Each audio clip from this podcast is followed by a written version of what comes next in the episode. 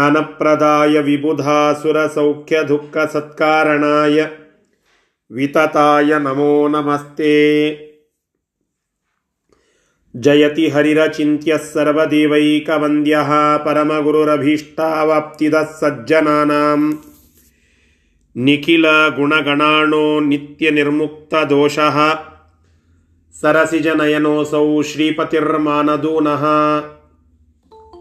धर्मविज्ञानवैराग्यपरमैश्वर्यशालिनः आनन्दतीर्थभगवत्पादान् वन्दे निरन्तरम् भवति यतनुभावादेडमूकोऽपि वाग्मी जडमतिरपि जन्तुर्जायते प्राज्ञमौलिः सकलवचनचेतो देवता भारती सा मम वचसि निधत्तां सन्निधिं मानसे च अस्मद्गुरुसमारम्भां टीकाकृत्पादमध्यमां श्रीमदाचार्यपर्यन्तां वंदे गुरुपरम्पराम्। विद्यापीठविधातारं विद्यावारिधिचन्दिरं विद्यार्थिवत्सलं वंदे महामहिमसद्गुरुम्। बिन्दार्याब्धिसमुत्थं तं धेनुपार्कप्रकाशितं मध्वपङ्कजमानौमि शिष्यषट्पदकर्षकम्। समाश्रयेत् गुरुं भक्त महाविश्वासपूर्वकं निक्षिपेत् सर्वभारांश्च गुरोः श्रीपादपङ्कजे ಶ್ರೀಗುರುಭ್ಯೋ ನಮಃ ಹರಿ ಓಂ ತಾತ್ಪರ್ಯ ನಿರ್ಣಯದ ಹನ್ನೆರಡನೇ ಅಧ್ಯಾಯದಲ್ಲಿ ಅತ್ಯದ್ಭುತವಾದ ಕೃಷ್ಣ ಕಥೆಯ ಅನೇಕ ರಹಸ್ಯ ಕಥೆಗಳ ಅನಾವರಣ ನಾವು ತಿಳಿಯುತ್ತಲಿದ್ದೇವೆ. ಕೃಷ್ಣನ ಪ್ರಾದುರ್ಭಾವದ ಹಿನ್ನೆಲೆಯನ್ನು ತಿಳಿಸ್ತಾ ಕಂಸ ಯಾವ ರೀತಿಯಾಗಿ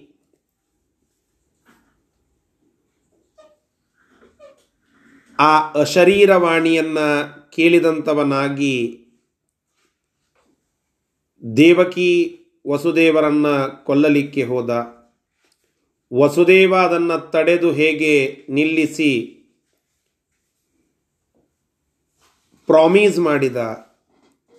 ಈ ಎಲ್ಲ ವಿಷಯಗಳ ಒಂದು ಸಂದೇಶವನ್ನು ನಾವು ತಿಳಿದಿದ್ದೇವೆ. ಆ ವಸುದೇವನ ಹೆಂಡತಿಯರು ಮತ್ತೆ ಯಾರ್ಯಾರಿದ್ದಾರೆ? ಅವರಲ್ಲಿ ಯಾವೆಲ್ಲ ಮಕ್ಕಳು ಹುಟ್ಟಿ ಬಂದಿದ್ದಾರೆ?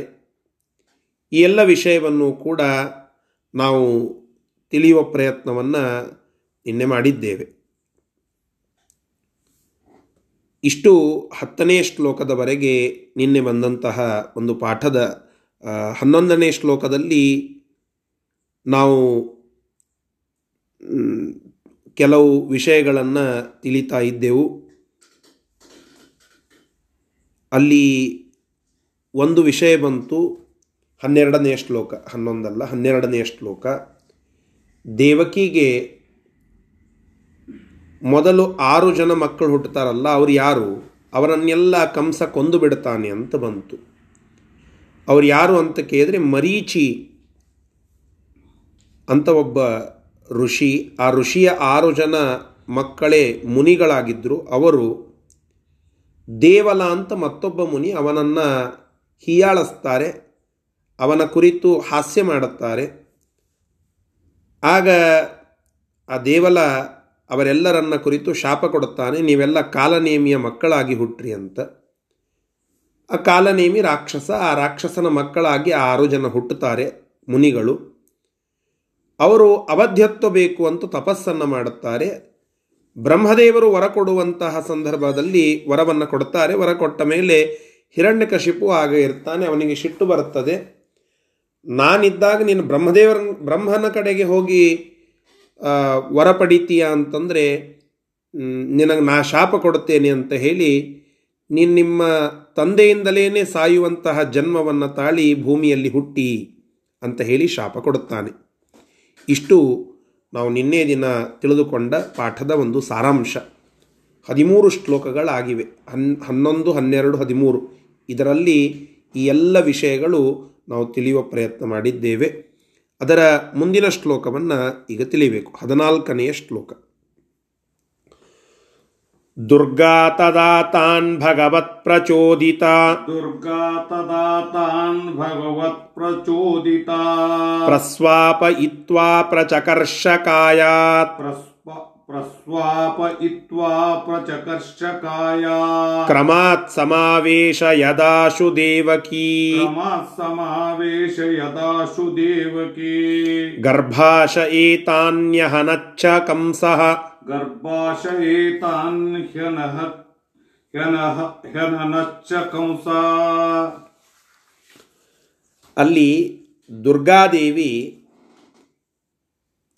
ಈ ಷಡ್ಗರ್ಭರನ್ನು ಷಡ್ಗರ್ಭರು ಅಂತಂದರೆ ಆ ದೇವಲ ಮುನಿಯನ್, ಮುನಿಯ ಶಾಪದಿಂದ ಏನು ಮರೀಚಿಯ ಆ ಆರು ಮಕ್ಕಳು ಹುಟ್ಟಿ ಬಂದಿದ್ರಲ್ಲ ಅವರನ್ನು ಷಡ್ಗರ್ಭ ಅಂತ ಕರೀತಿದ್ರು ಆ ಆರು ಜನ. ಅವರನ್ನು ದುರ್ಗಾದೇವಿ, ಆ ಕಾಲನೇಮಿಯ ಪುತ್ರರನ್ನು ಅಂದರೆ ಅಲ್ಲಿ ಹುಟ್ಟಿ ಬಂದಂತಹ ಅವರನ್ನು ಒಂದು ಪರ್ವತದ ಗುಹೆಯಲ್ಲಿ ಒಂದು ವರ್ಷಗಳ ಕಾಲ ತನ್ನ ಮಾಯೆಯಿಂದ ಅವರು ಗಾಢ ನಿದ್ರೆಗೆ ಹೋಗುವಂತೆ ಮಾಡುತ್ತಾಳೆ, ದುರ್ಗಾದೇವಿ. ಅವರೆಲ್ಲ ಮಲ್ಕೊಂಡಾಗ ಒಬ್ಬೊಬ್ಬರೊಬ್ಬರೊಬ್ಬರನ್ನು ತನ್ನ ಮಾಯೆಯಿಂದ ಅವರೊಳಗ ಹೊಕ್ಕು ಅವರನ್ನು ಎಳೆದುಕೊಂಡು ಬಂದು ದೇವಕಿಯ ಗರ್ಭದೊಳಗೆ ಕೂಡಿಸ್ತಾಳೆ. ಇದು ದುರ್ಗಾದೇವಿಯ ಕೆಲಸ ಮಾಡಿದ್ದು. ದೇವಕಿಯ ಗರ್ಭದಲ್ಲಿ ಅವರನ್ನೆಲ್ಲ ಒಬ್ಬೊಬ್ಬರನ್ನಾಗಿ ಕಳಿಸ್ತಾಳೆ. ದೇವಕಿ ಒಂಬತ್ತು ತಿಂಗಳಾದ ಮೇಲೆ ಒಂದು ಮಗುವನ್ನು ಪಡೀತಾಳೆ. ಆ ಮಗು ಕಂಸನ ಕೈಗೆ ಹೋಗ್ತದೆ. ಕಂಸ ಕೊಂದು ಬಿಡುತ್ತಾನೆ. ಮತ್ತೆ ಒಂದು ನಾಲ್ಕೈದು ತಿಂಗಳಾದ ಮೇಲೆ ಮತ್ತೊಮ್ಮೆ ಗರ್ಭಿಣಿ ಆಗ್ತಾಳೆ. ಮತ್ತೊಂದು, ಮತ್ತೊಬ್ಬ ಆ ಷಡ್ಗರ್ಭದೊಳಗ ಒಬ್ಬ ವ್ಯಕ್ತಿಯನ್ನು ಎಳೆದುಕೊಂಡು ಬಂದು ಆ ದೇವಕಿಯ ಗರ್ಭದಲ್ಲಿ ಇರಿಸ್ತಾಳೆ ಒಂಬತ್ತು ತಿಂಗಳಾದ ಮೇಲೆ ಆ ಮಗು ಹುಟ್ಟಿ ಬರುತ್ತದೆ. ಅವನನ್ನು ಮತ್ತೆ ಕಂಸ ಕೊಂದು ಬಿಡುತ್ತಾನೆ. ಹೀಗೆ ಒಬ್ಬೊಬ್ಬರೊಬ್ಬೊಬ್ಬರನ್ನಾಗಿ ದುರ್ಗಾದೇವಿ ಆ ಆರೂ ಜನರನ್ನು ದೇವಕಿಯ ಗರ್ಭದಲ್ಲಿ ಕೂಡಿಸಿ ಹುಟ್ಟಿಸಿ ಕಂಸ ಆ ಶಿಶುಗಳನ್ನು ಕೊಲ್ಲುವಂತೆ ಮಾಡುತ್ತಾನೆ. ಇಷ್ಟು ಅಲ್ಲಿ ಆದಂತಹ ವ್ಯವಸ್ಥೆ. ಅವರನ್ನೆಲ್ಲ ಕಂಸ ಕೊಂದ ಮತ್ತೆ ಹಿಂದೆ ನೀವು ಹಿರಣ್ಯಕಶಿಪುವಿನ ಒಂದು ಶಾಪದ ಮಾತನ್ನು ಹೇಳುವಾಗ ಏನಂತಂದ್ರಿ? ತಂದೆಯೇ ಕೊಲ್ಲುವಂತೆ ಆಗ್ತದೆ ಅಂತ ಹೇಳಿದ್ರಿ. ಒಂದು ಆ್ಯಂಗಲ್ನಿಂದ ನೋಡಿದರೆ ವಸುದೇವನೇ ಕಂಸನ ಕೈಯಲ್ಲಿ ಕೊಟ್ಟ, ಆದ್ದರಿಂದ ತನ್ನ ತಂದೆಯಿಂದಲೇ ಕೊಲ್ಲಲ್ಪಟ್ಟರು ಅಂತ ಆಗ್ತದೆ. ಇದು ಒಂದು. ಆದರೆ ಇದಕ್ಕಿಂತ ಸರಳವಾಗಿ ತಿಳಿದುಕೊಳ್ಳಲಿಕ್ಕೆ ಒಂದು ಅವಕಾಶ. ಕಂಸ ಯಾರು? ಹಿಂದೆ ಹೇಳಿದ್ದಾರಲ್ಲ, ಕಾಲನೇಮಿ. ಕಂಸ ಕಾಲನೇಮಿ ಎಂಬುವ ರಾಕ್ಷಸ ಹಿಂದೆ ಭಗವಂತನಿಂದ ಸಂಹಾರಗೊಂಡಂಥವ ಮತ್ತೆ ಇಲ್ಲಿ ಕಂಸನಾಗಿ ಉಗ್ರಸೇನನ ಮಗನಾಗಿ ಹುಟ್ಟಿ ಬಂದಿದ್ದಾನೆ. ಅಂದರೆ ಕಂಸ ಕಾಲನೇಮಿಯೇ ಹಿರಣ್ಯಕಶಿಪು ಏನು ಉದಾ ಶಾಪವನ್ನು ಕೊಟ್ಟಿದ್ದ ಅವರಿಗೆ, ನೀವು ನಿಮ್ಮ ತಂದೆಯಿಂದಲೇ ಸಾಯುವಂತಾಗ್ರಿ. ಅವರು ಯಾರು? ಕಾಲನೇಮಿಯ ಮಕ್ಕಳಾಗಿ ಹುಟ್ಟಿ ಬಂದಂಥವರು ಕಾಲನೇಮಿಯೇ ಇಲ್ಲಿ ಕಂಸನಾಗಿದ್ದಾನೆ, ಅವನ ಮಕ್ಕಳೇ ಇಲ್ಲಿ ಷಡ್ಗರ್ಭರಾಗಿ ವಸುದೇವನ ಮಕ್ಕಳಾಗಿ ಬಂದಿದ್ದಾರೆ, ಅವರನ್ನು ಕಾಲನೇಮಿಯೇ ಕೊಲ್ತಾ ಇದ್ದಾನೆ, ಅರ್ಥಾತ್ ಕಂಸನೇ ಕೊಲ್ತಾ ಇದ್ದಾನೆ. ಹೀಗಾಗಿ ಹಿರಣ್ಯಕಶಿಪುವಿನ ಮಾತು ಸತ್ಯ ಆಯ್ತಿಲ್ಲಿ. ಏನೋ ತಂದೆಯಿಂದಲೇ ಸಾಯುವಂತಾಗಲಿ. ಒಂದು ವಸುದೇವನ ಕೈಯಿಂದ ಕೊಡಲ್ಪಟ್ಟದ್ದು. ಆದ್ದರಿಂದ ಈಗ ಪ್ರಸ್ತುತ ತಂದೆಯಾದಂತಹ ವಸುದೇವನೇ ಕೊಂದಂತಾಯಿತು. ಇದು ಒಂದು. ಅದರರ್ಥ ಅವನೇ ಅವರ ಸಾವಿಗೆ ಕಾರಣನಾಗುವಂತಾಯ್ತಲ್ಲ ಅಂತ ಇನ್ನೊಂದು, ಒಂದು ಮಾತು. ಇನ್ನೊಂದು ಮುಖ್ಯವಾಗಿ ಕಂಸ ಬೇರೆ ಯಾರೂ ಅಲ್ಲ, ಕಾಲನೇಮಿಯೇ. ಹೀಗಾಗಿ ಆ ಷಡ್ಗರ್ಭರ ತಂದೆ ಕಾಲನೇಮಿ, ಆ ಕಾಲನೇಮಿಯೇ ಈ ಷಡ್ಗರ್ಭರನ್ನು ಕೊಲ್ಲುವಂತಾಯಿತು, ತಂದೆಯೇ ಕೊಲ್ಲುವಂತೆ ಆಯಿತು. ಇದು ಎರಡನೆಯ ಒಂದು ಸಮಾಧಾನ ಈ ಪ್ರಶ್ನೆಗೆ. ಆದ್ದರಿಂದ ಹೀಗೆ ಒಟ್ಟಾರೆಯಾಗಿ ದೇವಕಿಯಲ್ಲಿ ಆರು ಜನ ಆ ಮುನಿಪುತ್ರರು ಹುಟ್ಟಿ ಬರ್ತಾರೆ ಶಾಪಗ್ರಸ್ತರಾದ್ದರಿಂದ ಕಾಲನೇಮಿಯ ಅವತಾರನಾದಂತಹ ಈ ಕಂಸನಿಂದ ಅವರೆಲ್ಲ ಸತ್ತು ಹೋಗಿ ಬಿಡುತ್ತಾರೆ. ಇಷ್ಟು ಅಲ್ಲಿ ಆದಂತಹ ಪ್ರಸಂಗ. ಇದಕ್ಕೆ ಮುಖ್ಯ ಕಾರಣಳಾದಂಥವಳು ಆ ವಿಷ್ಣುಮಾಯಿಯಾದಂತಹ ದುರ್ಗೆ. ಭಗವಂತ ಅವಳಿಗೆ ಆಜ್ಞೆ ಮಾಡಿ ದುರ್ಗಾದೇವಿಗೆ ಈ ರೀತಿಯಾಗಿ ಹೇಳಿರ್ತಾನೆ ದುರ್ಗಾದೇವಿ ಇದನ್ನೆಲ್ಲ ವ್ಯವಸ್ಥೆಯನ್ನು ಮಾಡಿಕೊಂಡು ಆ ರೀತಿಯಾಗಿ, ಆ ಷಡ್ಗರ್ಭರನ್ನು ಅಲ್ಲಿ ದೇವಕಿಯ ಗರ್ಭವನ್ನು ಪ್ರವೇಶ ಮಾಡುವಂತೆ ಮಾಡಿ, ಅಲ್ಲಿ ಆ ರೀತಿಯಾಗಿ ಮತ್ತು ಕಂಸನಿಂದ ಅವರೆಲ್ಲ ಸಾಯುವಂತೆ ವ್ಯವಸ್ಥೆಯನ್ನು ಮಾಡುತ್ತಾನೆ. ಇದು ಅಲ್ಲಿ ಆದಂತಹ ಒಂದು ಪ್ರಸಂಗ. ಅವರ ಹೆಸರುಗಳನ್ನು ಹೇಳುತ್ತಾರೆ. ಆ ಆರು ಮಕ್ಕಳ ಹೆಸರುಗಳನ್ನು. ವಾದಿರಾಜ ವಾದಿರಿ ವಾದಿರಾಜೀಯದಲ್ಲಿ ಅಂದರೆ ವಾದಿರಾಜ ತೀರ್ಥ ಶ್ರೀಪಾದಂಗಳು ಬರೆಯುವ ಟಿಪ್ಪಣಿಯಲ್ಲಿ ಅವರ ಹೆಸರುಗಳನ್ನು ಉಲ್ಲೇಖ ಮಾಡುತ್ತಾರೆ. ಕೀರ್ತಿಮಾನ್, ಸುಷೇಣ, ಭದ್ರಸೇನ, ರುಜು, ಸಂವರ್ಧನ ಭದ್ರ ಅಂತ ಹೇಳಿ. ಇವರು ಆರು ಜನ ಅಲ್ಲಿ ಷಡ್ಗರ್ಭರು, ಅವರೇ ಅಲ್ಲಿ ಹಿರಣ್ಯಕಶ್ಪುವಿನ ಶಾಪದ ಪ್ರಭಾವದಿಂದ ಅವರು ಮತ್ತೆ ಅಲ್ಲಿ ಹುಟ್ಟಿ ಬಂದು ಕಂಸನಿಂದ ಸಂಹಾರಗೊಳ್ಳುತ್ತಾರೆ ಅಂತ ಈ ವಿಷಯವನ್ನು ನಾವು ತಿಳಿದುಕೊಂಡಿದ್ದೇವೆ. ಇದೇ ಸಂದರ್ಭದಲ್ಲಿ ಇತ್ತ ಪಾಂಡುರಾಜನಿಗೆ ಪುತ್ರರನ್ನು ಪಡಿಬೇಕು ಅನ್ನುವ ಹಂಬಲ ಬರುತ್ತದೆ. ಪಾಂಡುರಾಜ ಈ ಹಿಂದೆ ಹೇಳಿದಂತೆ ಕಿಂದಮ ಅಂತನ್ನುವ ಋಷಿಯ ಶಾಪಕ್ಕೆ ಒಳಪಟ್ಟು ಸ್ತ್ರೀ ಸಂಪರ್ಕವನ್ನು ಮಾಡ, ಮಾಡಿದರೆ ಸತ್ತು ಹೋಗ್ತಾನೆ ಅನ್ನುವ ಒಂದು ಶಾಪವನ್ನು ಪಡೆದಂಥವನಾಗಿ ಕಾಡಿನಲ್ಲಿ ಗೆಡ್ಡೆ ಗೆಣಸುಗಳನ್ನು ತಿನ್ನುತ್ತಾ ಇಬ್ಬರು ಹೆಂಡತಿಯರ ಒಟ್ಟಿಗೆ ಇದ್ದ. ಆ ಸಂದರ್ಭದಲ್ಲಿ ಒಟ್ಟ ಸ್ತ್ರೀ ಸಂಪರ್ಕ ಇಲ್ಲ, ತಾನೊಬ್ಬ ಋಷಿ ಮುನಿಯಂತೆ ತಪಸ್ಸನ್ನು ಮಾಡುತ್ತಾ ಇದ್ದ. ಆ ಸಂದರ್ಭದಲ್ಲಿ ಅವನಿಗೆ ಪುತ್ರರನ್ನು ಪಡಿಬೇಕು ಅನ್ನುವ ಒಂದು ಹಂಬಲ ಹುಟ್ಟುತ್ತದೆ. ಆಗ ಅಲ್ಲಿ ಹೇಗೆ ಮಕ್ಕಳನ್ನು ಪಡೀತಾನೆ, ಆ ಮಕ್ಕಳು ಯಾರು ಅವನ್ನೆಲ್ಲ ಮುಂದಿನ ಶ್ಲೋಕದಲ್ಲಿ ತಿಳಿಸ್ತಾ ಇದ್ದಾರೆ. ಇಷ್ಟು ಈ ಕೃಷ್ಣನ ಕಥೆಯನ್ನು ಇಲ್ಲಿಗೆ ಕಟ್ ಮಾಡುತ್ತಾರೆ. ಪಾಂಡುರಾಜನಿಂದ ಹುಟ್ಟುವ ಮಕ್ಕಳ ಬಗ್ಗೆ ಸ್ವಲ್ಪ ತಿಳಿಸಿ, ಮತ್ತೆ ಮುಂದೆ ಕೃಷ್ಣನ ಪ್ರಾದುರ್ಭಾವದ ಹಿನ್ನೆಲೆಯ ಕಥೆಯನ್ನು ಮುಂದುವರೆಸ್ತಾರೆ. ಈ ಆರು ಜನ ಮಕ್ಕಳು ಹುಟ್ಟಿದ್ದಾರೆ, ಮೊದಲನೇ ಆರು ಮಕ್ಕಳು ಅವರು ಸತ್ತು ಹೋಗಿದ್ದಾರೆ. ಏಳನೇ ಮತ್ತು ಎಂಟನೇ ಗರ್ಭದ ಮುಖ್ಯ ಪ್ರಸಂಗಗಳು ಮುಂದಿನ ಭಾಗಗಳಲ್ಲಿ ನಿರೂಪಿತವಾಗ್ತಾ ಇದೆ. ಇಷ್ಟು ಇದರ ಸಾರಾಂಶ. ಸರಿ, ಈ ಹದಿನಾಲ್ಕನೆಯ ಶ್ಲೋಕದ ಶಬ್ದಶಃ ಅರ್ಥವನ್ನು ಈಗ ತಿಳಿದುಕೊಳ್ಳೋಣ. ತದಾ ಭಗವತ್ ಪ್ರಚೋದಿತ ದುರ್ಗಾ. ಆಗ ಭಗವಂತನಿಂದ ಪ್ರಚೋದಿತಳಾದ, ಅರ್ಥಾತ್ ಪ್ರೇರಿತಳಾದ ದುರ್ಗಾ ದುರ್ಗಾದೇವಿಯು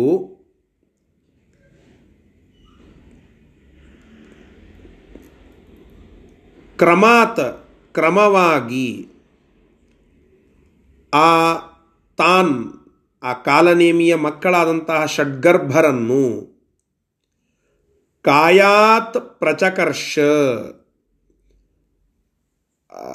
ಪ್ರಸ್ತಾಪಯಿತ್ವ ಅವರನ್ನೆಲ್ಲ ನಿದ್ರೆಗೆ ಜಾರುವಂತೆ ಮಾಡಿ ಕಾಯಾತ್ ಅವರ ಶರೀರದಿಂದ ಪ್ರಚಕರ್ಷ ಅವರನ್ನು ಸೆಳೀತಾಳೆ ಆ ದುರ್ಗಾದೇವಿ. ಆಶು ಬೇಗನೆ ಗರ್ಭಾಶಯೇ, ಆ ದೇವಕಿಯ ಗರ್ಭಾಶಯದಲ್ಲಿ ಸಮಾವೇಶಯತ್ ಅವರನ್ನೆಲ್ಲ ಪ್ರವೇಶ ಮಾಡುವಂತೆ ಮಾಡುತ್ತಾಳೆ ಕ್ರಮವಾಗಿ, ಒಬ್ಬರ ನಂತರ ಒಬ್ಬರು. ತಾನ್ ಅವರೆಲ್ಲರನ್ನ ಕಂಸಹ ಕಂಸನು ನ್ಯಹನಚ್ಚ ಅವರನ್ನೆಲ್ಲ ಕೊಂದು ಹಾಕಿಬಿಟ್ಟ. ಹೀಗೆ ಈ ರೀತಿಯಾಗಿ ದೇವಕಿಯ ಆರು ಜನ ಮಕ್ಕಳನ್ನು ಕಂಸ ಕೊಲ್ಲುವಂತೆ ಆಗ್ತದೆ. ಹಿರಣ್ಯಕಶಿಪು ಕೊಟ್ಟ ಶಾಪವೂ ಸತ್ಯವಾಯಿತು. ಷಡ್ಗರ್ಭರಿಗೆ ಇದ್ದ ಒಂದು ಕಳಂಕವು ಅದು ಮುಕ್ತಾಯಗೊಂಡಂತಾಯಿತು. ಒಟ್ಟಾರೆಯಾಗಿ ಎಲ್ಲ ಆ ಆರು ಜನ ಮಕ್ಕಳ ಕಥಾನಕ ಇಲ್ಲಿಗೆ ಮುಕ್ತಾಯಗೊಂಡಂತಾಯಿತು.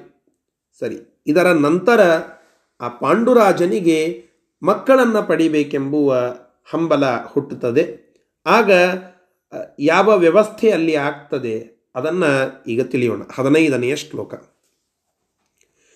ತದಾ ಮುನೀಂದ್ರ ಸಂಯುತ तदा मुनीन्द्रसंयुत ಸದೋ ವಿಧಾತುರುತ್ತಮಂ ततो विधातुरुत्तमम् ಸ ಪಾಂಡುರಾಪ್ತುಮೈಚ್ಛತ स पाण्डुराप्तुमैच्छत ನ್ಯವಾರಯಂಶ್ಚ ತೇ ತದಾ व्यवारयंशते तदा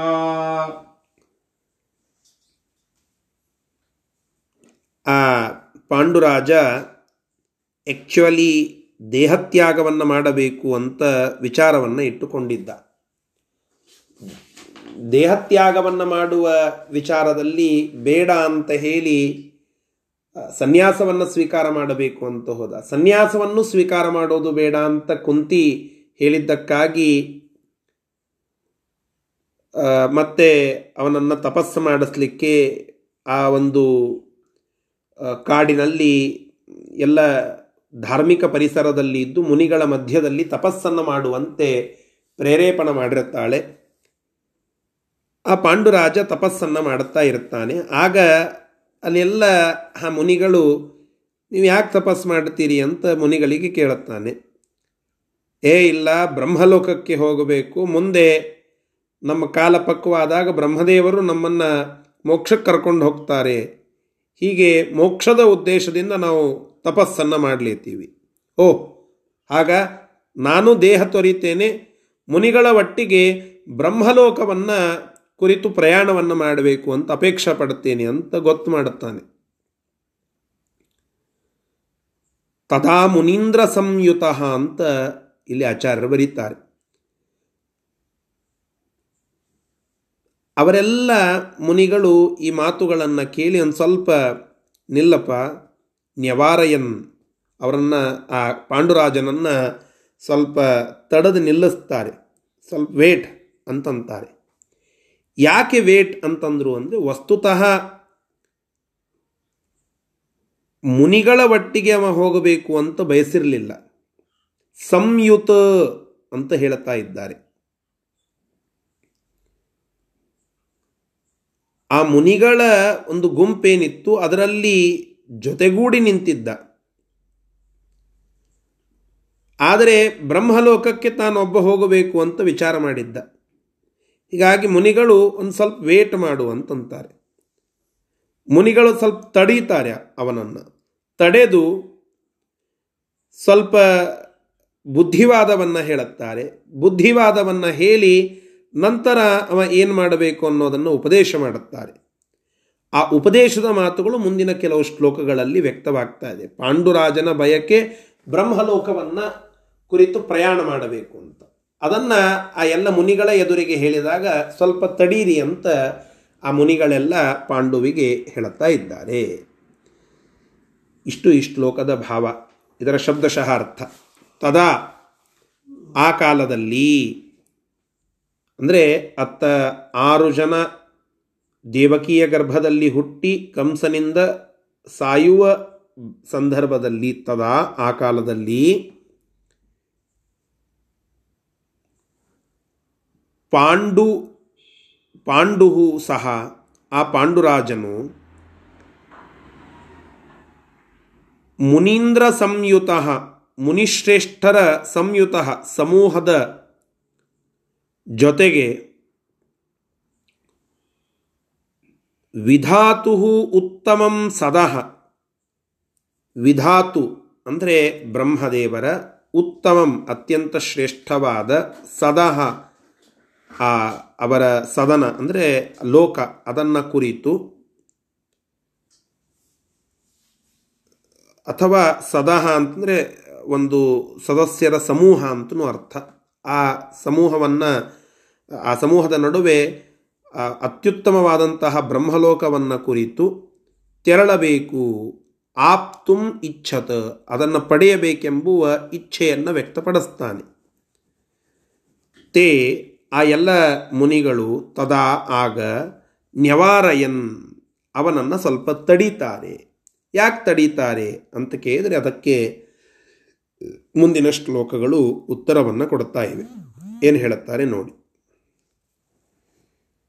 ಯದರ್ಥಮೇಶ ಜಾಯತೆ यदर्थमेष जायते। पुमान् हि तस्य सोकृतेः। पुमान् हि तस्य सुकृते। शुभां गतिं न तु व्रजेत्। शुभं गतिं शुभं गतिं गतिं तु गतिं न तु व्रजेत्। ध्रुवं ततो न्यवारयन्। ध्रुवं ततो प्रधानदेवता जने। जने नियोक्तुमात्मनः प्रियाम् योक्तुमात्मनः प्रिया बभूव पाण्डुरेश तद् बभूव पाण्डुरेश तत्। विना न तस्य सद्गतिः।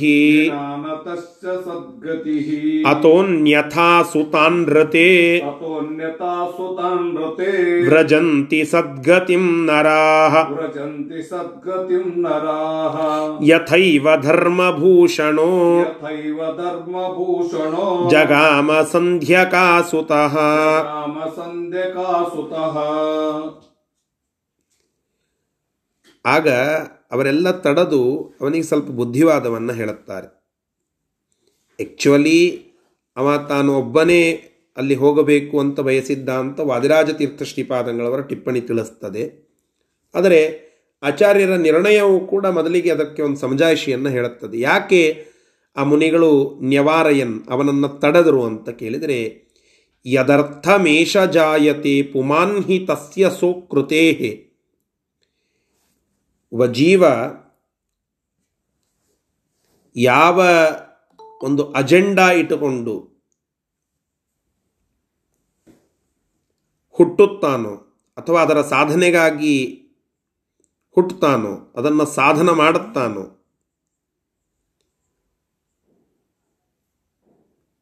ಅವ ಬ್ರಹ್ಮಲೋಕವನ್ನು ಕುರಿತು ಪ್ರಯಾಣ ಮಾಡಲಿಕ್ಕೆ ಸಾಧ್ಯ. ಅದನ್ನು ಸಾಧಿಸದೇ ಹೋದರೆ ಅವ ನಿಶ್ಚಿತವಾಗಿ ಅವನಿಗೆ ಸದ್ಗತಿ ಸಿಗೋದಿಲ್ಲ. ಹೇ ಪಾಂಡುರಾಜ,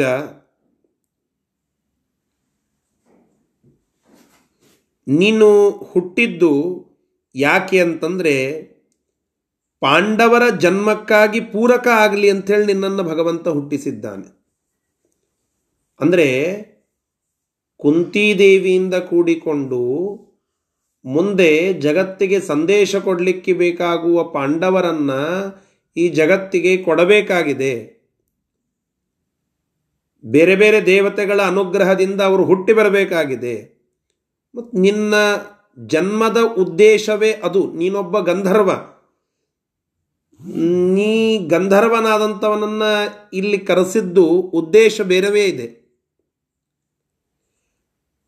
ಮತ್ತೆ ನಿನ್ನನ್ನು ಕರೆಸುವ ಉದ್ದೇಶವೇ ಬೇರೆ ಇದ್ದಾಗ, ಆ ಉದ್ದೇಶನೇ ಸಾಧನ ಮಾಡಿಕೊಳ್ಳದೇ ಇದ್ದರೆ ನೀನು ಹೇಗೆ ಸದ್ಗತಿಯನ್ನು ಪಡಿಲಿಕ್ಕೆ ಸಾಧ್ಯ? ಸದ್ಗತಿ ಅಂದರೆ ಒಳ್ಳೆ ಗತಿಯನ್ನು ಹೇಗೆ ಪಡಿಲಿಕ್ಕೆ ಸಾಧ್ಯ?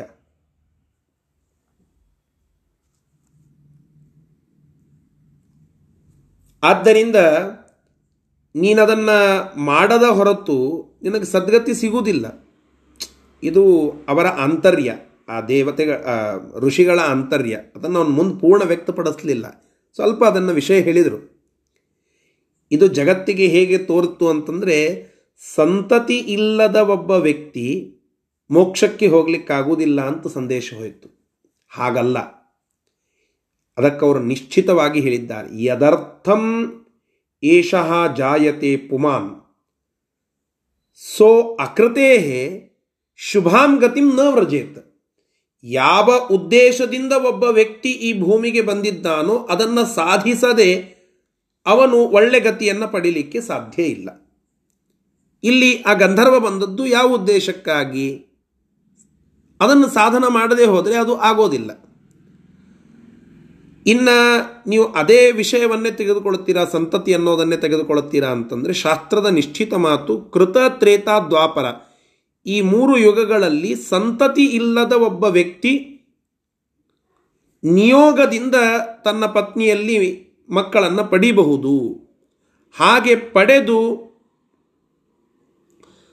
ಒಂದು ವ್ಯವಸ್ಥೆಯನ್ನು ಮಾಡಿದ ಮೇಲೆ ಅವನಿಗೆ ಬ್ರಹ್ಮಲೋಕದ ಪ್ರಾಪ್ತಿಯಾಗ್ತದೆ. ಅಲ್ಲಿವರೆಗೆ ಆಗುವುದಿಲ್ಲ. ಈ ವಿಷಯವನ್ನು ಸೂಕ್ಷ್ಮವಾಗಿ ಆ ಎಲ್ಲ ಋಷಿಗಳು, ಮುನಿಗಳು ಅಲ್ಲಿದ್ದ ಪಾಂಡುರಾಜನಿಗೆ ವ್ಯಕ್ತ ಮಾಡುತ್ತಾರೆ, ಅದನ್ನು ತಿಳಿಸ್ತಾರೆ. ಆದ್ದರಿಂದ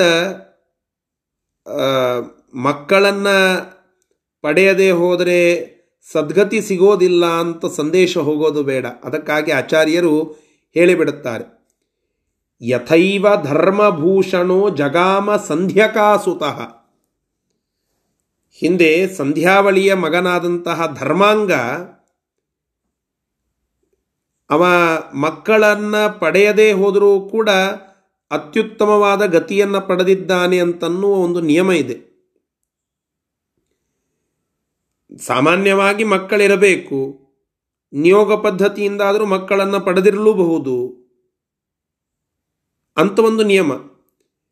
ಮತ್ತು ಮಕ್ಕಳನ್ನು ಪಡೆಯೋದೇ ಒಂದು ಮೋಕ್ಷದ ಹಾದಿ ಅಥವಾ ಸದ್ಗತಿಯ ಹಾದಿ ಅಂತಂದರೆ ಮಕ್ಕಳಿಲ್ಲದೇ ಇದ್ದವರು ಸದ್ಗತಿಗೆ ಹೋಗ್ಲಿಕ್ಕೆ ಬರೋದಿಲ್ಲ ಅಂತ ಸಂದೇಶ ಹೋಗ್ತದೆ. ಹಾಗಲ್ಲ ಅಂತ ಆಚಾರ್ಯರ ಸಂದೇಶ ಕೊಡುತ್ತಾರೆ ಅದಕ್ಕೆ. ಯಥೈವ ಧರ್ಮಭೂಷಣ. ಧರ್ಮಭೂಷಣ, ಧರ್ಮಾಂಗ ಅಂತ ಒಬ್ಬವ. ಅವ ಮಕ್ಕಳಿಲ್ಲದೇ ಇದ್ದಾಗಲೂ ಕೂಡ ಮೋಕ್ಷ ಪಡೆದದ್ದು ಬಂದಿದೆ. ಎಲ್ಲಿ? ಅದಕ್ಕೊಂದು ಕಥೆ ಇದೆ ಇಷ್ಟೇ. ವಿದಿಶಾ ಅಂತ ಒಂದು ನಗರ. ಆ ನಗರದ ರಾಜ ರುಕ್ಮಾಂಗದ ಅಂತ ಹೇಳಿ. ಅವನ ಮಗನೇ ಧರ್ಮಾಂಗ ಅಂತ ಹೇಳಿ. ಆ ರುಕ್ಮಾಂಗದನ ಹೆಂಡತಿ ಸಂಧ್ಯಾವಳಿ, ರುಕ್ಮಾಂಗದ ಮತ್ತು ಸಂಧ್ಯಾವಳಿಯ ಮಗನೇ ಧರ್ಮಾಂಗದ ಅಂತ ಹೇಳಿ. ಆ ಧರ್ಮಾಂಗದ, ಅವ ರುಕ್ಮಾಂಗದ, ರುಕ್ಮಾಂಗದನ ಮಗ, ಆ ರುಕ್ಮಾಂಗದ ಭಾರೀ ವ್ರತನಿಷ್ಠ, ಏಕಾದಶಿಯನ್ನು ಒಟ್ಟ ಬಿಡದೆ ಮಾಡುತ್ತಾ ಇದ್ದ. ಅದೇ ರುಕುಮಾಂಗದನಂತೆ ವ್ರತವನ ನರಿಯೇನು ಅಂತ ಏನು ಹಾಡಿದೆ ಪುರಂದ್ರದಾಸರದ್ದು. ಆ ರುಕುಮಾಂಗದ ವೃತನಿಷ್ಠನಾದಂಥವ ಎಲ್ಲ ತನ್ನ ರಾಜ್ಯದವರಲ್ಲಿ ಇದ್ದಂಥವರನ್ನು ಹಿಡಿದುಕೊಂಡು ವೃತ ಮಾಡಿಸ್ತಿದ್ದವ. ಹೀಗಾಗಿ ಅವರು ಯಾರೂ ನರಕಕ್ಕೆ ಹೋಗೋ ಪ್ರಸಂಗ ಇದ್ದಿದ್ದಿಲ್ಲ. ಯಮನ ಲೋಕ ಖಾಲಿ ಖಾಲಿ ಆಯ್ತು. ಸಾವಿನೂರ ಸಂತೆಯಲ್ಲಿ ಸೊಲ್ಲು ಗುಲ್ಲಿಲ್ಲ, ಎಲ್ಲ ಶಾಂತ. ಎಲ್ಲ ಯಮನ ಊರು ಶಾಂತಾಗಿ ಹೋಯ್ತು. ಆಗ ಬ್ರಹ್ಮದೇವರು ಮೋಹಿನಿಯನ್ನು ಕಳಿಸಿದ್ರು. ಮತ್ತು ಹಿಂಗಾದರೆ ಯಮನ್ ಬಿಸ್ನೆಸ್ ನಿಂತು ಹೋಗಿಬಿಡುತ್ತದೆ. ಮತ್ತು ಗತಿ ಏನು? ಆದ್ದರಿಂದ ಸ್ವಲ್ಪ ಮೋಹಿನಿಯನ್ನು ಅಲ್ಲಿ ಕಳಿಸ್ತಾನೆ. ಆ ರಾಜ ಅವಳನ್ನು ಬಯಸ್ತಾನೆ. ಅವಳು ಹೇಳುತ್ತಾಳೆ, ಏಕಾದಶಿಯನ್ನು ವೃತ್, ಈ ಏಕಾದಶಿ ವ್ರತ ಏನು ಮಾಡುತ್ತಾ ಇದ್ದೀಯ? ಇದನ್ನು ಬಿಡು. ಇಲ್ಲ ಏಕಾದಶಿ ವ್ರತ ಬಿಡಂಗಿಲ್ಲ ಅಂತಂದು ಅಂತಂದರೆ ನಿನ್ನ ಮಗನ ಶಿರಸ್ಸನ್ನು ಕಡಿದು ಕೊಡು ಒಂದೋ ಏಕಾದಶಿಯನ್ನು ಬಿಡು. ಇಲ್ಲ ನಿನ್ನ ಮಗನ ಶಿರಸ್ಸನ್ನು ಕಡಿದು ನನ್ನ ಕೈಯೊಳಗೆ ಕೊಡು. ಎರಡರೊಳಗೆ ಯಾವುದಾದ್ರೂ ಒಂದಾದರೆ ನಾನು ನಿನ್ನ ಕಡೆ ಬರ್ತೇನೆ ಅಂತ ಮೋಹಿನಿ ಹೇಳಿದ ಕೂಡಲೇ ಆ ರೀತಿಯಾಗಿ ಭಗವಂತನ ಮಾಯೆ ಅಲ್ಲಿ ಆಗ್ತದೆ.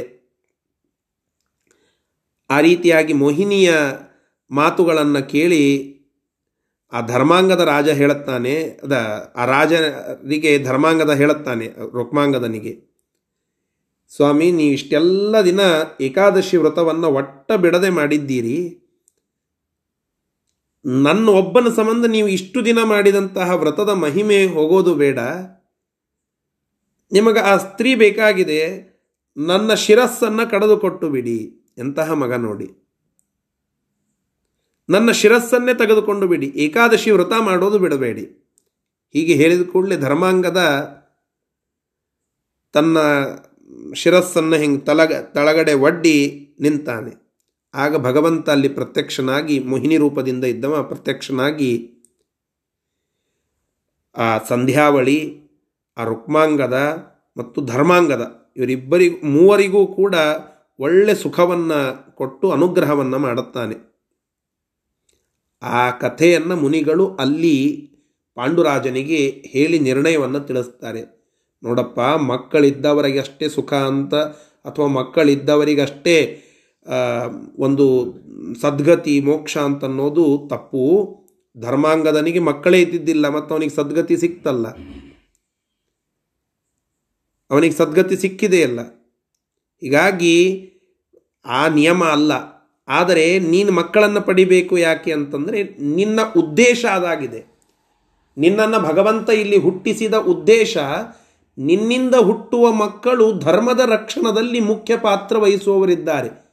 ಹೀಗಾಗಿ ನೀನು ನಿಯೋಗ ಪದ್ಧತಿಯಿಂದಾದರೂ ಕೂಡ ಮಕ್ಕಳನ್ನು ಪಡೆದರೆ ನಿನ್ನ ಕಾರ್ಯ ಸಾಧನ ಆಯಿತು. ನಂತರ ನೀನು ಮುಕ್ತನಾಗಲಿಕ್ಕೆ ಅಡ್ಡಿ ಇಲ್ಲ.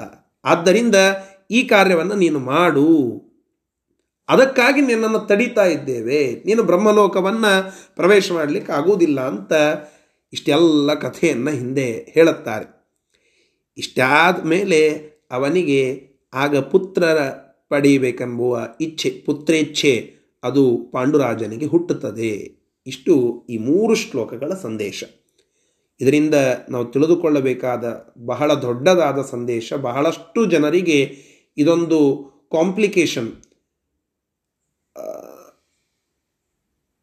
ಪುತ್ರ ಇಲ್ಲದೆ ಇದ್ದರೆ ಅವರಿಗೆ ಸದ್ಗತಿ ಇಲ್ಲ. ಒಳ್ಳೆ ಗತಿ ಪುತ್ರರಿದ್ದರೆ ಮಾತ್ರ ಸಿಗ್ತದೆ. ಅಪುತ್ರಸ್ಯ ಗತಿರ್ನಾಸ್ತಿ ಅಂತ ಒಂದು ಮಾತು. ಪುತ್ರ ಇಲ್ಲದೆ ಇದ್ದಂಥವರಿಗೆ ಗತಿ ಇಲ್ಲ, ಸದ್ಗತಿ ಇಲ್ಲ ಅಂತನ್ನುವ ಒಂದು ಮಾತು. ಆ ಮಾತಿನ ಇಂಟರ್ಪ್ರಿಟೇಷನ್ ಮಕ್ಕಳಿಲ್ಲದೆ ಹೋದರೆ ಮೋಕ್ಷ ಇಲ್ಲ, ಸದ್ಗತಿ ಇಲ್ಲ ಅಂತನ್ನುವ ರೀತಿಯಲ್ಲಿ ಎಲ್ಲ ಕಡೆಗೆ ಅಭಿವ್ಯಕ್ತ ಆಗ್ತದೆ. ಇದಕ್ಕೊಂದು ಕ್ಲಾರಿಫಿಕೇಶನ್ ಆಚಾರ್ಯರು ಈ ಪ್ರಸಂಗದಲ್ಲಿ ನೀಡುತ್ತಾ ಇದ್ದಾರೆ. ಯಥೈವ ಧರ್ಮಭೂಷಣೋ ಜಗಾಮ ಸಂಧ್ಯಕಾಸುತಃ. ಹಾಗಲ್ಲ, ನಿಮ್ಮ ಪುಣ್ಯ ಕಾರ್ಯಗಳೇ ಮೋಕ್ಷಕ್ಕೆ ಮೂಲ. ಈಗ ಸತ್ಯನಾರಾಯಣ ಪೂಜಾ ಮಾಡಿದರೆ ಮೋಕ್ಷಕ್ಕೆ ಹೋಗ್ತಾರೆ ಅಂತಂತಾರೆ. ಎಷ್ಟು ಮಂದಿ ಸತ್ಯನಾರಾಯಣ ಪೂಜಾ ಮಾಡಿಲ್ಲ? ಬ್ರಾಹ್ಮಣರು ಮಾಡುತ್ತಾರೆ. ಬೇರೆ ಬೇರೆ ಜನಾಂಗದವರು ಮಾಡುತ್ತಾರೆ. ಎಷ್ಟೋ ಶೂದ್ರರು ಮಾಡುತ್ತಾರೆ. ಎಷ್ಟೋ ಪಾಪಿಷ್ಠರು ಕೂಡ ಸುಮ್ಮನೆ ಒಂದೇನೋ ಒಂಚೂರು ತಮ್ಮ ಲಾಭಕ್ಕಾಗಿಯೋ ಅಥವಾ ತೋರಿಕೆಗಾಗಿಯೋ ಮಾಡಿದ್ದನ್ನು ಕೇಳುತ್ತೇವೆ. ದುಷ್ಟರ ಅನೇಕ ರಾಜಕಾರಣಿಗಳು, ಅವರು, ಇವರು, ದುಷ್ಟರು, ಬೇರೆ ಬೇರೆಯವರೆಲ್ಲ ಮಾಡುವಂತಹದ್ದನ್ನು ನೋಡುತ್ತೇವೆ. ಅವರೆಲ್ಲ ಮೋಕ್ಷಕ್ಕೆ ಹೋಗ್ತಾರಂತ ಅರ್ಥನ ಹಾಗಲ್ಲ. ಹಾಗಲ್ಲ. ಅಲ್ಲಿಯ ಸಂದೇಶ ಅದು ಒಂದು ಪೂರಕವಾದ ಅಂಶ ಅಂತ ಅಷ್ಟೇ ಹಾಗೆ ನೀವು ಮಕ್ಕಳನ್ನು ಪಡೆಯೋದು ಸದ್ಗತಿಗೆ ಒಂದು ಒಂದು ಪೂರಕವಾದ ಅಂಶ. ಅದಿಲ್ಲದೆ ಹೋದರೆ ಸದ್ಗತಿನೇ ಇಲ್ಲ ಅಂತ ಇಲ್ಲ. ಯಾಕೆ? ಧರ್ಮಭೂಷಣ ಅಥವಾ ಧರ್ಮಾಂಗದ ಸಂಧ್ಯಾವಳಿ, ರುಕ್ಮಾಂಗದ.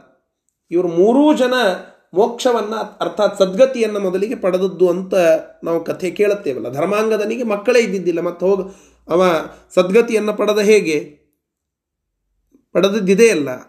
ಆದ್ದರಿಂದ ಒಂದು ಕ್ಲಾರಿಫಿಕೇಶನ್ ಏನು ಅಂತಂದರೆ, ಮಕ್ಕಳಿಲ್ಲದೆ ಹೋದರೂ ನಿಮಗೆ ಸದ್ಗತಿ ಸಿಕ್ಕೇ ಸಿಗ್ತದೆ. ನೀವು ಒಳ್ಳೆ ಕಾರ್ಯಗಳನ್ನು ಮಾಡಿದ್ದರೆ, ಭಗವಂತನ ಮೇಲೆ ಭಕ್ತಿಯನ್ನು ಇಟ್ಟಿದ್ದರೆ, ನಿಮ್ಮ ಪುಣ್ಯ ಕಾರ್ಯದ ಪ್ರಭಾವ ಇದ್ದರೆ.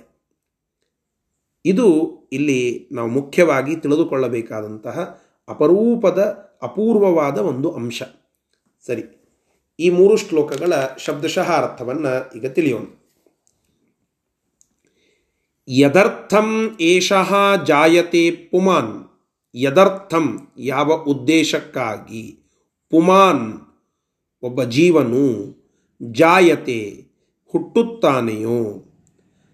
ತಸ್ಯ ಸೋ ಅಕೃತೆ, ಅದನ್ನು ಅವನು ಸಾಧಿಸದೇ ಹೋದರೆ।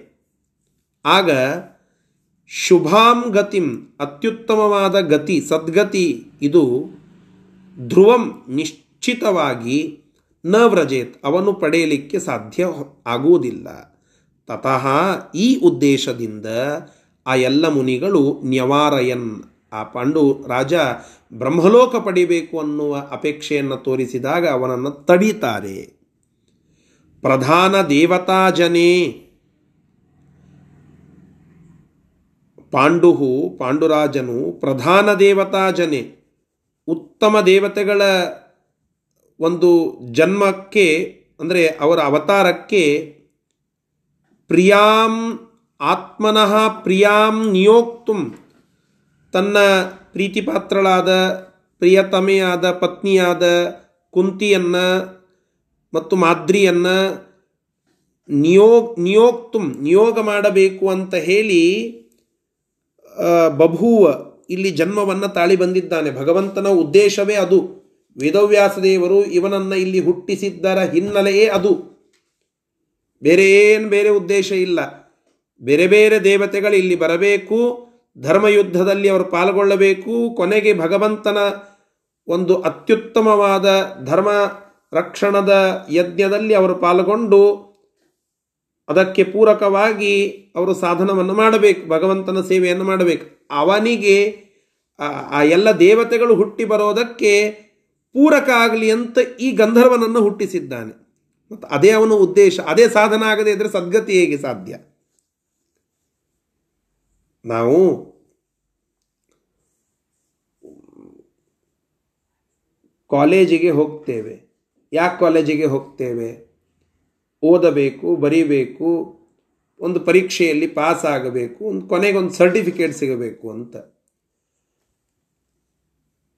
ನಾನು ಪಿ ಯು ಸಿ ಕಲ್ತಿದ್ದೇನೆ ಅಂತನ್ನೋದಕ್ಕೆ ಪ್ರೂಫ್ ಏನು?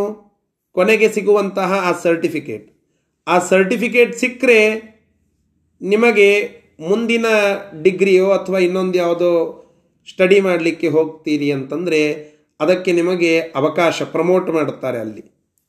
ಇದೇ ಪಾಸ್ ಆಗದೆ ಹೋದರೆ ಅಲ್ಲಿ ಹೋಗ್ಲಿಕ್ಕೆ ಬಿಡೋದಿಲ್ಲ. ಯಾಕೆ? ನೀವು ಆ ಕಾಲೇಜನ್ನು ಅಥವಾ ಆ ಕೋರ್ಸನ್ನು ಸೆಲೆಕ್ಟ್ ಮಾಡಿಕೊಂಡದ್ದೇ ಆ ಸರ್ಟಿಫಿಕೇಟ್ಗಾಗಿ ಏ ಸರ್ಟಿಫಿಕೇಟ್ ಏನು ಅವಶ್ಯಕತೆ ಇಲ್ಲರಿ ನಾನು ಡಿಗ್ರಿಗೆ ಹೋಗಬೇಕು. ಅದು ಹೇಗೆ ಸಾಧ್ಯ? ಸರ್ಟಿಫಿಕೇಟ್ ಇಲ್ಲದೆ ಹೋದರೆ ಮುಂದಿನ ಕಲಿಕೆ ಅದು ಅಸಾಧ್ಯ ಹೇಗೋ, ಹಾಗೆ ನಿಮ್ಮ ಉದ್ದೇಶವೇ ಅದಿದ್ದಾಗ, ಅದೇ ಆಗದೆ ಹೋದರೆ ಮುಂದಿನ ಒಂದು ಸೆಕ್ಷನ್ನಿಗೆ ಹೋಗಲಿಕ್ಕೆ ನಿಮಗೆ ಅವಕಾಶ ಸಿಗುವುದಿಲ್ಲ. ಅದೇ ರೀತಿಯಾಗಿ ಇಲ್ಲಿ ಪಾಂಡುರಾಜ ಹುಟ್ಟಿ ಬಂದಿರುವ ಹಿನ್ನೆಲೆ ಉದ್ದೇಶವೇ ದೇವತೆಗಳ ಜನ್ಮಕ್ಕೆ ನಿಯೋಗವನ್ನು ಮಾಡಿಸೋದು ಅಂತನ್ನೋದು. ಮತ್ತು ಅದೇ ಸಾಧನ ಆಗಿಲ್ಲ. ಮತ್ತು ಅವನನ್ನು ಹೆಂಗೆ ಸದ್ಗತಿ ಕೊಟ್ಟು ಬ್ರಹ್ಮಲೋಕಕ್ಕೆ ಕಳಿಸ್ಲಿಕ್ಕೆ ಸಾಧ್ಯ? ಇದನ್ನು ದೇವತೆಗಳು ಮನಗಂಡು ಅಲ್ಲಿ ಹೇಳುತ್ತಾರೆ. ಮಕ್ಕಳನ್ನು ಪಡಿ ಅಂದ ಕೂಡಲೇ ಅವನಿಗೆ ಗಾಬರಿ ಆಗ್ತದೆ. ಮಕ್ಕಳಿಲ್ಲದೆ ಹೋದರೆ ಸದ್ಗತಿ ಸಾಧ್ಯ ಇಲ್ಲವ ಅಂತ ಕೇಳಿದರೆ, ಅತಃ ಅದಕ್ಕೆ ಆಚಾರ್ಯರು ಹೇಳುತ್ತಾರೆ, ಅತಃ ಆದ್ದರಿಂದ ಸುತಾನ್ರತೆ ಮಕ್ಕಳನ್ನು ಪಡೆಯದಿದ್ದರೂ ಕೂಡ ಅನ್ಯಥಾ ಪಡೆಯದೇ ಹೋದರೂ ಕೂಡ ಬೇರೆ ರೀತಿಯಲ್ಲಿ ಸದ್ಗತಿಂ ನರಾಹ ವ್ರಜಂತಿ. ಸದ್ಗತಿಯನ್ನು ಮಾನವರು, ಮನುಷ್ಯರು ಪಡೆಯಬಲ್ಲರು, ಪಡೀತಾರೆ. ಹೆಂಗ್ರಿ ಅದು? ಯಥೈವ ಹೇಗೆ? ಧರ್ಮಭೂಷಣ, ಸಂಧ್ಯಕಾಸುತಃ, ಸಂಧ್ಯಾವಳಿ ಮತ್ತು ರುಕುಮಾಂಗದನ ಮಗನಾದಂತಹ ಧರ್ಮಾಂಗದ ಮಕ್ಕಳಿಲ್ಲದೇ ಹೋದರೂ ಕೂಡ ತನ್ನ ತ್ಯಾಗಬುದ್ಧಿಯಿಂದ, ವ್ರತನಿಷ್ಠೆಯಿಂದ ರುಕ್ಮಾಂಗದ ಸಂಧ್ಯಾವಳಿ ಮತ್ತು ಅಧರ್ಮಾಂಗದ ಮೂರೂ ಜನರು ಕೂಡ ಒಳ್ಳೆ ಲೋಕವನ್ನು ಪಡಿತಾರೋ, ಆ ರೀತಿಯಾಗಿ ಜಗಾಮ ಅವರು ಹೇಗೆ ಹೋಗಿದ್ದಾರೋ, ಸದ್ಗತಿಯನ್ನು ಪಡೆದಿದ್ದಾರೋ, ಆ ರೀತಿಯಾಗಿ ನೀನೂ ಕೂಡ ಹೋಗಬಹುದು. ಆದರೆ ನೀನು ಮಕ್ಕಳನ್ನು ಪಡಿಬೇಕು ಅನ್ನೋದು ಆ ಉದ್ದೇಶಕ್ಕಾಗಿ ಅಲ್ಲ. ನಿನ್ನ ಜನ್ಮದ ಸಾರ್ಥಕ್ಯ ಅಲ್ಲಿ ಇದೆ. ಅದಾಗದೆ ನಿನ್ನನ್ನು ಮತ್ತೆ ಮೋಕ್ಷಕ್ಕೆ ಕಳಿಸ್ಲಿಕ್ಕೆ ಸಾಧ್ಯ ಇಲ್ಲ. ಆದ್ದರಿಂದ ನೀನು ಇಲ್ಲಿ ಈ ವ್ಯವಸ್ಥೆಯನ್ನು ಮಾಡಿಕೊಂಡೇ ಮೋಕ್ಷವನ್ನು ಪಡಿಬೇಕು ಹೀಗಾಗಿ ನಿಯೋಗವನ್ನು ಮಾಡು ಅಂತ ಹೇಳುತ್ತಾರೆ. ಅದಕ್ಕಾಗಿ ಆಗ ಪಾಂಡುರಾಜನಿಗೆ ಪುತ್ರೇಚ್ಛೆ. ಪುತ್ರೇಚ್ಛೆ. ಇಲ್ಲ ಬರ್ತಾ ಇದೆ ಅನಿಸ್ತದೆ ನೆಟ್ವರ್ಕ್ ಇದೆ ಇಲ್ಲಿ. ಆಗ ಆ ಪಾಂಡುರಾಜ ಪುತ್ರರನ್ನು ಪಡೆಯಬೇಕೆಂಬುವ ಇಚ್ಛೆಯನ್ನು ತೋರ್ತಾ ಅದಕ್ಕಾಗಿ ನಿಯೋಗ ಪದ್ಧತಿ ಏನು ಮಾಡಬೇಕು ಅಂತ ಕುಂತಿಯ ಒಟ್ಟಿಗೆ ಕುಳಿತುಕೊಂಡು ಮಾತನಾಡುತ್ತಾನೆ. ಅಲ್ಲಿ ಅನೇಕ ದೇವತೆಗಳು ಮತ್ತೆ ಹುಟ್ಟಿ ಬರ್ತಾರೆ ಆ ಕಥಾನಕ ಮುಂದಿನ ಶ್ಲೋಕಗಳಲ್ಲಿ ಅಭಿವ್ಯಕ್ತ ಆಗ್ತದೆ. ಅದನ್ನು ನಾಳೆಯ ದಿನ ಮತ್ತೆ ಮುಂದುವರಿಸೋಣ. ಶ್ರೀಕೃಷ್ಣಾರ್ಪಣ ಮಸ್ತು ಹರಯೇ ನಮಃ.